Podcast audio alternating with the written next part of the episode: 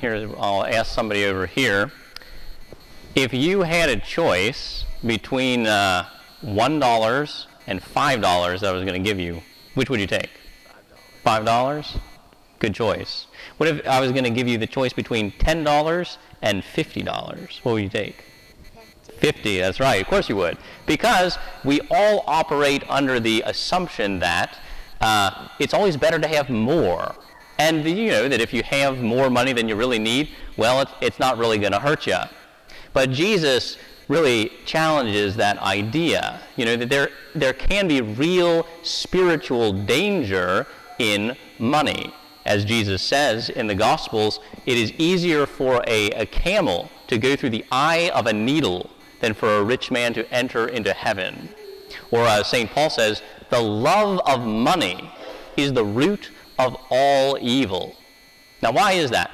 So, our readings today really kind of show how money, how money can lead us into sin. So, the first reading from the book of Amos, we've got these guys, they're businessmen. So, of course, a businessman's job is to make money. There's nothing wrong with that. But they love money, right? They love money so much that it is corrupting their hearts. First of all, it has corrupted their attitude towards God.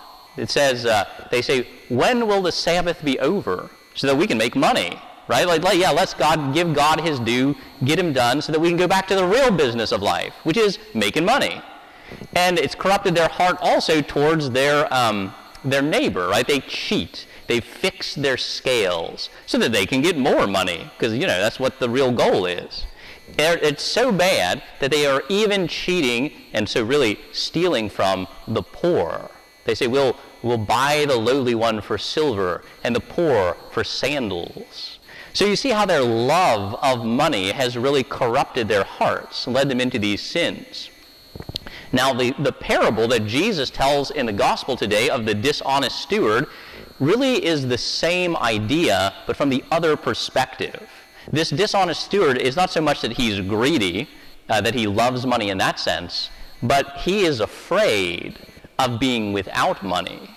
When he learns that he's going to lose his job and uh, he might have to go do hard labor or beg or basically be poor, right? He's so afraid of being without money that what does he do? He is led into sin. He cheats his master, right? So it, whether it, whatever disordered attitude we could have towards money, whether it's we're too greedy towards it or afraid to be without it, money can very easily a, lead us into sin. The wealth of this world can lead us into sin.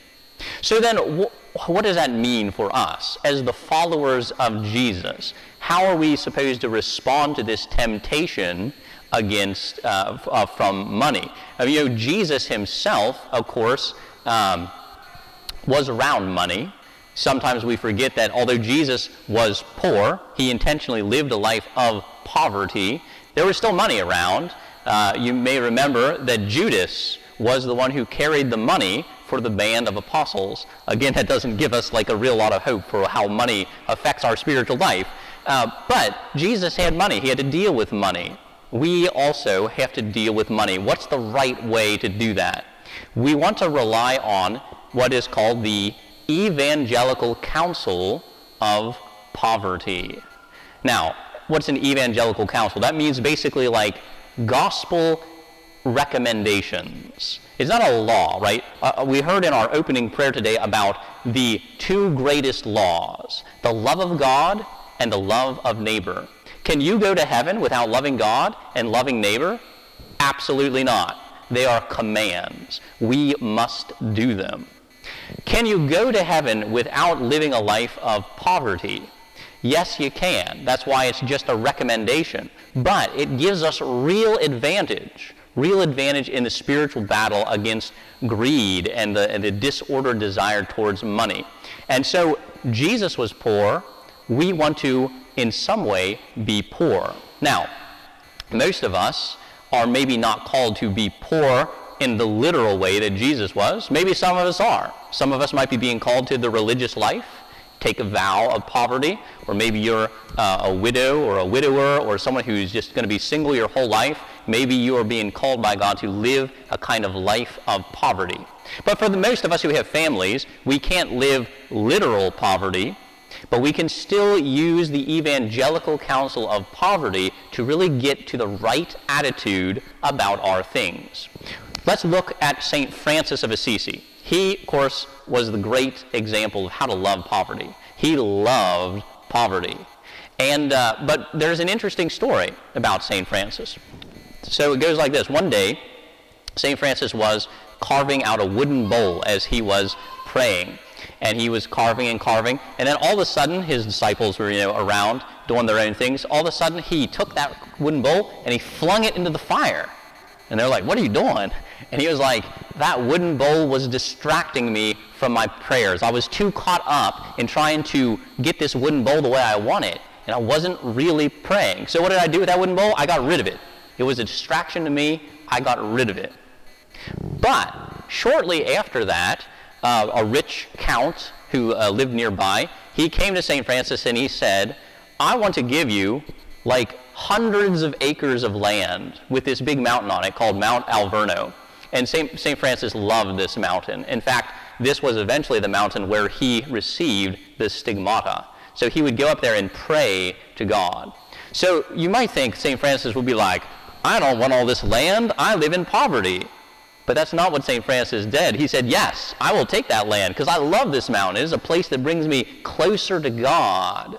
See, so you see the, the difference there. St. Francis had no trouble using the things of the world if they brought him closer to God. But if it was something that distracted him from God, even something as simple as a wooden bowl, he would get rid of it. That is how it's got to be in our lives too. That is how we can all live the evangelical counsel of poverty. If it's something good, if it's something that brings us closer to God, then keep it. Use it. That's what God has given it to you for.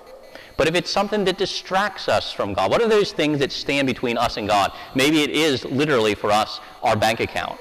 Maybe we are saving and saving, and that's like our great goal in life to get our bank account where we want it to be? Is, is, the, is that standing between us and God? Could we give it away if God asked us to?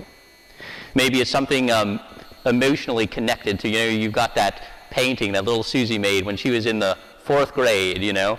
And if your house burned down after you got your loved ones out, the next thing you'd be getting was that, that painting. Maybe you'd be getting that painting before you got your spouse out, you know? That is a, a disordered connection. You're too connected to that thing. If God asked you to give it up, could you? I was thinking about myself. Uh, what am I like overly connected to? It's a lot of the times this is kind of embarrassing to admit, but it's a lot of times it's the things that I have made, like essays that I've written, homilies that I've uh, preached. You know, sometimes when I'm not doing anything, I'll like uh, just listen to my own homilies. So it's kind of a prideful thing to do, but uh, I enjoy them, you know. So I thought, well, what could I do? What stands in the way? Uh, you know, we were talking the other day uh, when we were talking about humility about sometimes we just need to do acts of humiliation to help us grow in humility. Well, in the same way, I think I would like to challenge us all. Let's find some ways that we can, in a practical way, say, Lord, I'm uh, getting rid of this because it stands in your in my way uh, between you and me. This is so I, I, found one of my essays that I did on Moby Dick, and uh, I del- already deleted it off of my computer, and I printed off this last copy. I'm going to burn it, you know. And I think we should do things like this occasionally, just as a spiritual practice, and say, you know, Lord, I'm offering this to you. It's a, it's a, I'm letting go of it here because I want to find it again in heaven. That's, that's what it's ultimately all about. If we can't let go of it here, then it's standing in our way. It's standing between us and God, and we need to find ways to let that go. This is a perfectly good dollar bill, you know? We shouldn't be afraid to burn it if it's for God. There's nothing, nothing that we should be afraid to get rid of in this life. I hope I don't set off the fire alarm doing this. Anyway, you get the idea. So I challenge you what are those things? What are those things that we can do uh, on occasion to really just detach ourselves from the things of the world? If we can find a way to do that, we will be living the evangelical counsel of poverty. And that will bring us closer to Jesus Christ and save us from those corrupting temptations of money, the love of money, and the fear of being without money.